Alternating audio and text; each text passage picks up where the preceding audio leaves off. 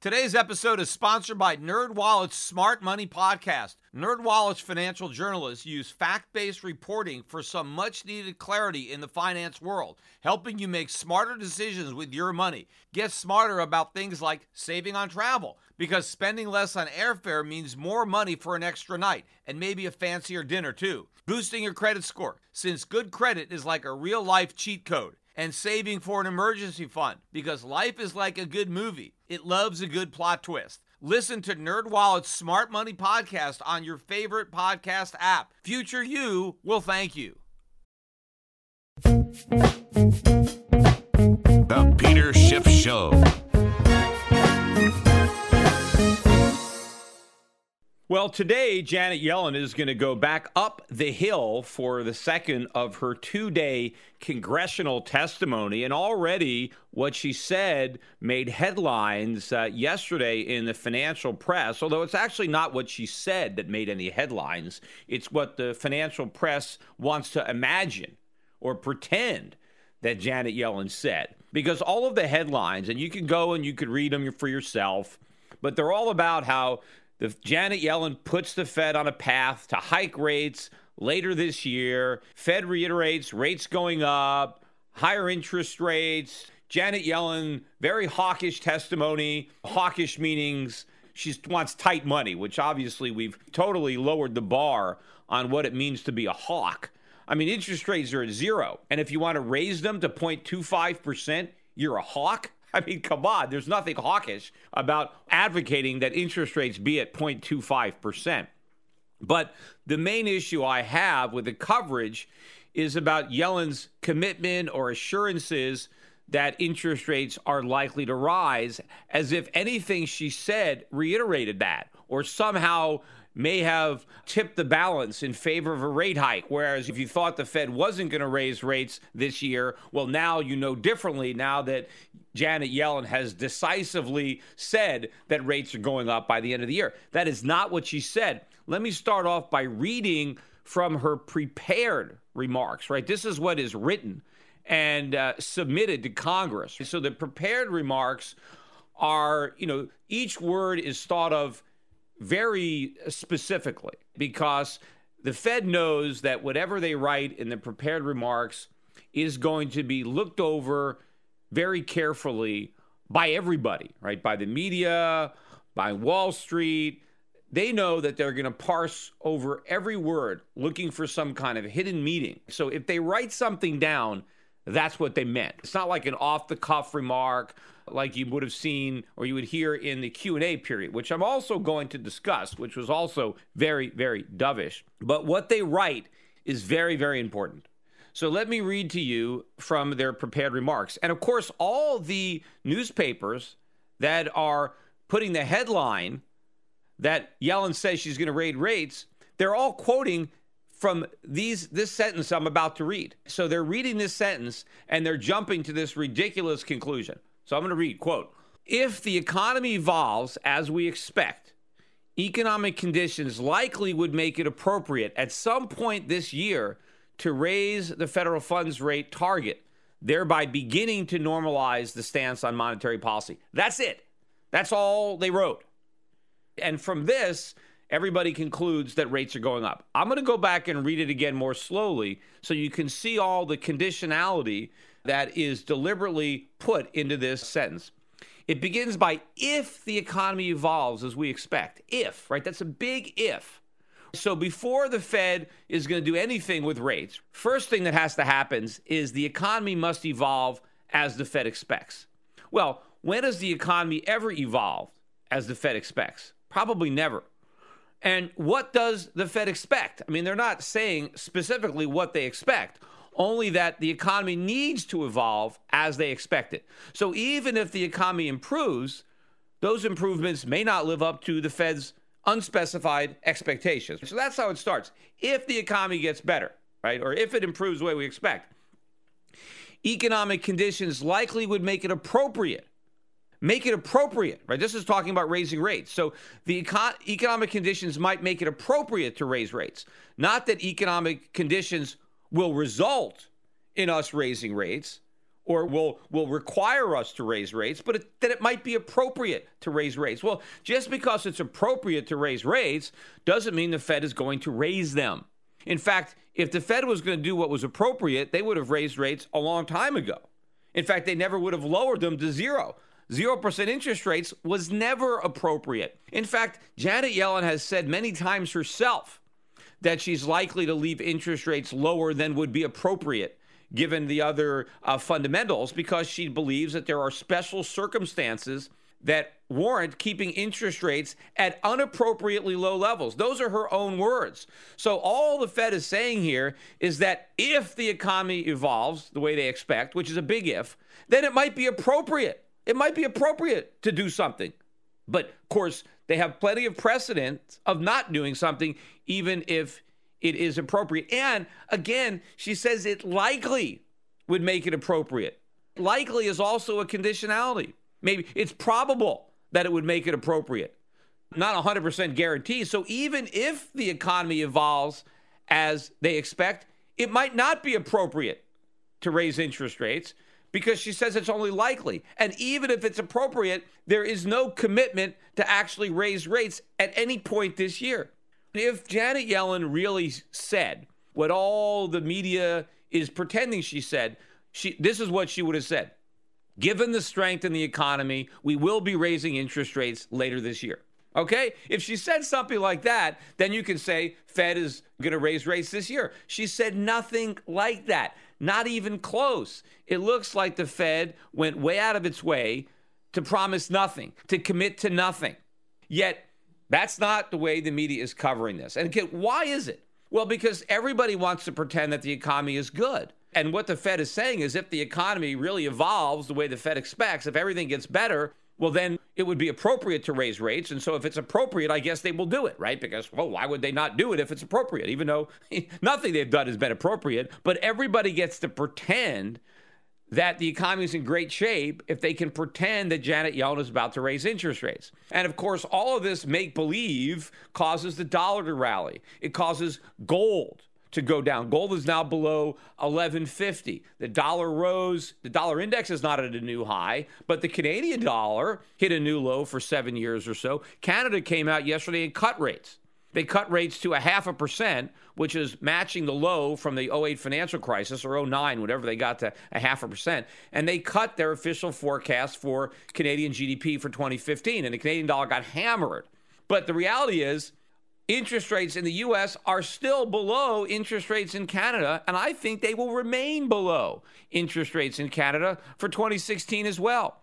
Meanwhile, yes, they have reduced their forecast for growth in Canada, but it may well be that Canadian growth, even though it's slower, could still outgrow, the Canadian economy still may outgrow the US economy in 2015. So, why is the Canadian dollar getting hammered? Because Canada is easing, they've cut interest rates, and the Fed is perceived to be tightening, even though they haven't tightened at all. Even though monetary policy in America is still easier than it is in Canada.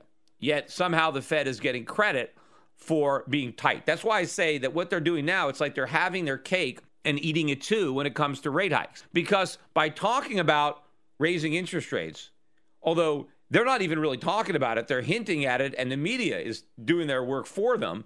But the Fed can actually pretend that the U.S. economy is strong enough to withstand higher rates without actually having to raise rates and prove that is not the case. Because the minute they raise rates and we're rolling over into recession, it proves that the economy can't withstand the higher rates. So by talking about how you're going to raise rates, you never have to put that hypothesis to the test because you don't actually raise rates. But, you know, not only was Janet Yellen's prepared remark very dovish, but so were her responses to the questions in the Q&A. And I watched a good portion of this, and I don't see how anybody can describe anything she said as being hawkish. One point in particular was in response to a question about raising rates and the pace of increases. And Janet Yellen acknowledged that rates have been at zero for over six years. And she said, look, we've had rates at zero for a long time. We're going to be very careful, very cautious in our approach to raising them. She says we're going to go very slowly so we can observe the effect of the rate hikes. And if we notice that the rate hikes are causing a problem, right? If it's hurting the economy, if it's causing any kind of pain, we're going to back off. We're going to slow down. So if they raise rates to a quarter of a percent or a half a percent, and then there's a reaction in the economy to the higher rates, then the Fed's going to stop raising. They may even lower them back to zero. What's hawkish about that? We're only going to raise rates if we can do it without hurting the economy. Do you think when Paul Volcker was jacking interest rates up to 20%, whatever, 1980, do you think he cared if it hurt the economy? Do you think he was? Of course, he knew it was hurting the economy, but he was raising rates anyway because he knew the economy needed it. He knew it was the painful medicine, the bad tasting medicine that we needed to swallow. What Yellen is saying is if the patient at all doesn't like the medicine, if he makes a bad face and indicates that this is not sweet tasting, that they're going to stop administering, right? They're not going to do anything that is uncomfortable. And think about this if Janet Yellen is saying, we're only going to raise rates if we can do it without hurting the economy, then she's admitting they're never going to raise rates because it is impossible to raise rates without hurting the economy, especially given how long they've been at zero. Yellen herself again admits they've been at zero for a long time. Therefore, the economy has become dependent on, addicted to those low rates because lots of decisions have been made. Lots of money has been borrowed and been spent based on 0% interest rates. You raise those interest rates, and a lot of those decisions are revealed to have been wrong. There are a lot of malinvestments that need to be liquidated. That's what happened when Alan Greenspan raised interest rates and pricked the housing bubble and where all of these loans that had been issued at low interest rates were revealed to have been bad loans. It's like that's that old expression when, you know, Warren Buffett always uses this when when the tide finally goes out, you see who's been swimming naked. Well, we're all swimming naked, and if Janet Yellen raises rates, that's all going to be revealed. The tide's going to go out. So she has to keep interest rates at zero to mask all the problems that have been created from interest rates being at zero. But think about this if the Fed deliberately lowered interest rates to help the economy, that was their goal. Well, if they raise interest rates, by definition, that would hurt the economy. If lower interest rates are helpful, higher interest rates have to be harmful by definition. And so, how can she raise rates without harming the economy? And it's actually not even the economy, it's the bubble. Interest rates, 0% interest rates, were the fuel for the bubble. If you take away the fuel, the bubble deflates. But if you're committed to, well, if we take away the fuel and we see the bubble deflating, we're going to stop and we're going to fill it back up again. That's basically what the Fed is committing to. We need these low interest rates more than ever. I would say that 0% interest rates are more necessary now than they were six years ago because we're six years into the addiction. We have all this debt that didn't exist six years ago. And so the more debt you have, the more uh, problematic it is if rates go up. Also, she said that she's not worried. She was asked by somebody whether she was worried about the effect that higher interest rates would have on the economy. And she kind of gave a nod to that in that she said, well, we're going to monitor it very closely to make sure that it doesn't have an effect. But she went out of her way to say, look, we're only going to raise rates if the economy is getting better. And so if the economy is stronger, well, we'll be able to handle the added interest payments from higher interest rates. But that's not true because the interest payments will go up way out of proportion to the economy. If the Fed were to raise rates to 1 or 2%, the percentage increase in the debt service cost across the economy would dwarf the minimal gains that we're actually getting in the economy. So debt service would become a much larger percentage, even if the economy were growing. But I would argue that higher interest rates will make that type of growth impossible. I mean, the reality is the economy is already weakening, and I'm going to get into some more of the economic data that came out in the last couple days later in this podcast. But if the economy is already weakening now, with interest rates still at zero, what would happen to the economy if the Fed actually raised them above zero?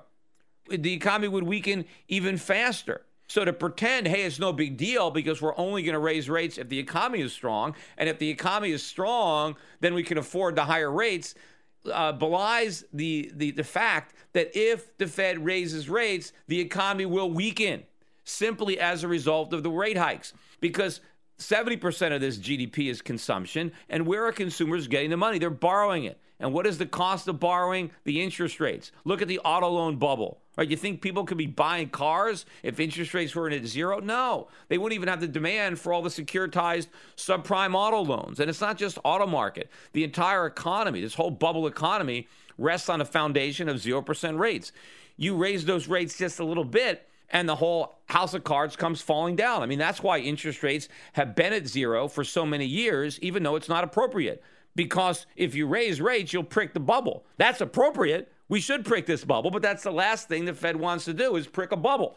They want to nurture it. They want to keep it growing as long as possible. But one of the more ridiculous exchanges uh, when she was talking to a congressman, she was about the long run, you know, like, and and she had to acknowledge that yes, you know, these deficits could be a problem in the long run if they get so big. Well, for one of the, you know, what the, the, this the, she was asked, well, when do we get to the long run? Because we're in the long run. Yellen's saying that the deficit may be a problem in the long run. It's a problem right now. That's why interest rates are still at zero because it's a huge problem. And if she raised interest rates, we would have to deal with the problem. So by keeping interest rates at zero, we can pretend the problem doesn't exist. But the deficit is already too big. It's already unsustainable. That's why interest rates had to go to zero. The question is how long can the Fed keep them this low so that we can pretend we are solvent? But you know, one of the most interesting questions, and I wish Janet Yellen would have answered it. But she was saved by the bell because the guy who asked the question was out of time. And so apparently, because he was out of time, Yellen didn't have any time to answer it. So she was probably very relieved. And then they went on to somebody else. But here was the question she was asked, because you've waited so long to raise rates, what is the Fed going to do if we go to another recession? What if before you get around to raising rates, the economy rolls over back into recession. You, you've never raised rates, right? So you haven't reloaded your policy gun. So what are you going to do if the economy rolls over and goes back into recession and rates are still at zero? Now, she never answered that question. Now, I don't think she can answer that question. All she could say is, well, we'll do QE4. But I mean, that would let out counter worms out that she doesn't want to let out. She doesn't even want to acknowledge it. She would probably have to say, well, that's not going to happen, right? I mean, there's no, but she always wants to leave that possibility open. I mean, she says it all the time, and she said it and she reiterated it during this Q&A that it's all data dependent. And so, yes, obviously, if the economy rolls over, they're not raising interest rates, but what are they going to do? I mean, obviously, they're not going to be able to respond with the same type of stimulus that she responded with before. But, you know, the reality is that I think this is the biggest disconnect that I've ever seen. This is worse than the dot com bubble, worse than the housing bubble. Why can't people perceive this threat? The fact that if interest rates were to go up, we can't afford to pay. I mean, it's just like I was saying the same thing about subprime mortgages. And I was talking about all the teaser rates back in 2005 and 2006. And I said, what's going to happen when these rates reset, when the teaser rate period is over, and now mortgage holders have to pay these higher rates? Nobody could see the problem there. It, to me, it was so obvious, especially since people were qualifying for mortgages based on their ability to pay the teaser rate. They didn't care about what would happen in a few years after the rates were set. That wasn't part of the process. As long as you can afford the introductory rate, you got approved for a loan. In many cases, a guaranteed loan. And why couldn't people see the problem there? I mean, they kept saying, well, who cares? Even if the payments go up, well, they'll just refinance or they'll sell their house and make a profit. And then I would say, well, what if they can't? What if their house has gone down in value? What if it's worth less than the mortgage? And then they would say, well, that's impossible. Real estate prices never go down. And that usually ended the conversation. So people couldn't see it. Well, this is bigger. The problem that the U.S. economy is going to have when the Fed raised rates is much bigger than the problem the mortgage market had when mortgage rates went up. And it wasn't about necessarily the Fed raising rates, it was just about these teaser rates expiring. That was the whole point of the teaser rate. You got a lower rate for the first couple of years, and then it reset higher. And of course, there are lots of people with 0% interest for a few years, negative amortizing loans that all had these, you know, big balloon features that where the rates would spike up. And so I knew that there was this looming ticking time bomb that no one wanted to see. Well, this is a bigger ticking time bomb. It's almost like the bigger the financial problem, the fewer people can see it. It's like directly proportionate. The bigger the problem, the fewer people can spot it. And why is that? Because you would think it would be obvious. Surely, the bigger something gets, the more obvious it should be. But to me, the bigger the forest, the few, fewer the people that can see it for the trees. And of course, there's also a psychological component. When a problem is this big, nobody wants to acknowledge it because then it's you know, then you've got to admit how bad things are. So I think the bigger the problem is, the greater the incentive not to see it and to pretend everything is okay. So from my perspective, the crisis that's coming is so much worse than the crisis that's passed. The signs are even more obvious, but the same people who are oblivious to the last one are oblivious to this one. Meanwhile, you know, the media is continue to cover this thing. Everything is great. The Fed's going to raise rates because the economy is great. And obviously, they must be getting ready to raise rates because the economy is great. I mean, if they weren't getting ready to raise rates. That must mean the economy is not great, and no one wants to accept that. We all want to pretend how good the economy is, so let's pretend the Fed's about to raise rates, which serves the Fed's purpose fine because they are not going out of their way to correcting. Uh, this misinterpretation of what they write and what they say, because again, it helps them perpetuate the narrative of the effectiveness of their policy, of the re- legitimacy of this phony recovery, and maintains the illusion that rate hikes are possible when they are not. But another example, too, of the way the media spins things look at the way they're covering the stock market crash in China. I read this article. Here's the headline Billionaire Paul Singer China crash is way bigger than subprime, way bigger. That's the headline, as if what's happening in China is worse than the mortgage crisis in the United States. So maybe there's going to be a bigger financial crisis in China. Nonsense. I'm reading from the article too here. Chinese stock market has dropped from a June 12th peak, wiping out almost 4 trillion in value in less than a month. So they're talking about how 4 trillion dollars is wiped out in a month and this is bigger than subprime. And of course, subprime was just a small part of the entire mortgage problem, but maybe the subprime market wasn't 4 trillion. But what the article doesn't mention is all of that 4 trillion in paper wealth that was wiped out in that decline from June 12th to mid-July. None of that paper wealth existed as late as mid-March. So that entire 4 trillion that was wiped out was created in the 3 months leading up to June 12th. Now, over the entire 4-month period, the market is still up over 12%. I mean, if somebody was in China and they they took a four month vacation and they came back and they saw that the market was up 12%. I mean, they would think, oh, it's pretty good. 12% in four months. That's 60% or whatever that is a year. That's great. The market's doing great. Know, they wouldn't even know that there was a crash. They wouldn't even know that 4 trillion was wiped out. You can't talk about what was wiped out unless you talk about what was created just before the wipeout. This is not a crash. This is volatility. And again, I mentioned it before. Why did the market run up so dramatically in three months? Because the Chinese government all of a sudden allowed a bunch of Chinese to buy stocks that prior to that it was illegal for them to buy. There's a lot of people in China. So all of a sudden, a lot of people are trying to buy the same stocks at the same time. You have a huge increase in demand. What happens when there's a big increase in demand? Prices go up. Everybody rushes in, prices go up. Now everybody's in. Now there's some profit taking, some short selling. The market comes back down. That is very normal behavior. It happens all the time in America, only generally not to the whole market, but to individual stocks. You look at many stock charts, a stock comes out with some good earnings, and then three or four analysts come out and upgrade the stock. They all put a buy on it. Everybody rushes to buy it. The stock is up 10, 20%, 25% in one day, sometimes more. Jumps up. What happens then? All right, well, there's a rush to buy. Then some of the people who already own decide to take profits. Maybe some people who are short come in or whatever. And then eventually the market drifts back down. Usually, when a stock comes out with good earnings and a lot of analysts get behind it, a lot of times you want to ignore it for a while, allow the initial rush of buying, and then once the market comes back down, then maybe buy it for yourself. So the same type of market dynamics are playing out in China, only it's not one individual stock, it is the entire market. Yet the media is focusing on these uh, problems in China. Of course, they focus on the problems in Greece, and everything is great in America. And so this narrative is perpetuated. And again, that allows the bubble to get bigger and bigger because it provides fuel in the form of a stronger dollar, which keeps consumer prices lower, which keeps interest rates lower, which allows this whole house of cards to stand that much longer.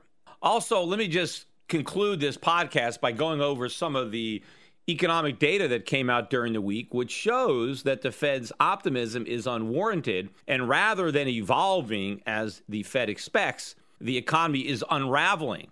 The opposite of what the Fed expects. First of all, the Small Business Optimism Index came out, National Federation of Independent Business. That index in June plunged to 94.1. That was a 4.2% drop. It's now at the lowest level since April of last year, April of 2014. There are 10 components in that index. Nine of them were down, and one of them was flat. So pretty weak. But the weakest number of the week was June retail sales. Now, they were expecting retail sales to be up 0.3. Instead, they were down 0.3, the opposite of what was expected. Now, last month, we got a big spike, 1.2%, but that was revised down to a spike of 1%. Strip out autos and gas, excluding autos, they were looking for a rise of six tenths. That would have been pretty big. Instead, we got a drop of one tenth. They were way off. So, very, very weak retail sales for June, which is likely going to trim something off of the second quarter GDP. If the second quarter GDP comes out in the low twos, let's say 2 1 or 2 2, maybe it's going to come out below 2. But even if it comes out around 2122. That means the average for the first half is going to be 1%, which means to get the 3% that everybody was thinking we were going to get in order for liftoff and higher rates, we're going to have to get 5% in the second half. No way that's going to happen. In fact, I think there's a good chance that the second half could be so weak that the entire year ends up being maybe under 1.5%, which would mean this is the weakest year of the recovery. In fact, the second quarter is likely to be the high watermark for the year given the enormity of the inventory build. There's still so much inventory that I can't imagine they're going to add to it in the third quarter, which is what really saved the third quarter last year. And the fourth quarter has typically been weak throughout the entirety of the recovery. It's generally been the second and third quarters that have saved the year. And this time, I don't think it's going to work out that way based on the data that's out. Also, within the retail sales numbers, I was looking at the bars and restaurant sales fell in June, 0.2%. They don't normally fall. In fact, that is the biggest decline since January of 2014. Not January this year, January of 2014. Given the fact that so many jobs in this so called recovery have gone to waiters and bartenders, you know, many of them part time, if sales are now falling at bars and restaurants. What does that mean about hiring at bars and restaurants? Obviously, it's going to slow down. Maybe they're going to be laying some people off. So, this is bad news for all you college grads that were hoping to land a plum job at a bar, tenant bar, or being a waiter. Now that you got your college degree, you can beat out all the high school dropouts for those plum waiter jobs. Hey, you know, the job market could be tightening here. It might be harder to get a job or even a part time job at a bar or a restaurant. Also, June producer prices. Now, maybe this is considered good news, right, by the people who want more inflation, but they rose by more than expected, increased 0.4%. That's the fastest price increase for consumer prices in three years. Year over year, prices are still down 0.7%, but now they're rising at the fastest pace in three years. Hey, I don't think higher prices are good news. I think people would rather pay lower prices. And if they have to pay higher prices, that undermines their standard of living. And finally, we did get some news on industrial production. June industrial production, year over year, the increase is just 1.54%. That is the slowest rate of year over year increase since February 2010. More importantly, too, if you look at the automobile production in June, it was down down 5.5% on the month. Big drop, maybe an indication that the subprime auto bubble has already bust. And of course, if that's the case, the last thing the Federal Reserve wants to do is speed up the deflation of that bubble by raising interest rates. In fact, if you look at all the facts now on the automobile bubble, on the quality of the loans, on how few loans are rejected, about how long the, the payments are extended into the future, about the size of the payments, about the number of people leasing. This is the biggest auto bubble yet. And you know, you take away that fuel, that is a big deal because auto sales have been a big component of GDP. And all of those sales are made possible by throwing lending standards out the window and lending money to people who can't afford it. And we've done this before, right? We've seen that movie before. We know exactly how it ends, and it doesn't end well. And you know, Janet Yellen knows how it ends. I believe she she was working at the Fed the the entire time. It's like she's the projectionist at that movie. I mean, how many times has she seen it? So she's going to have to do everything she can uh, to try to delay the ending as long as possible, which is doing everything she can not to raise interest rates, while at the same time trying to create the false impression that she's thinking about doing just that.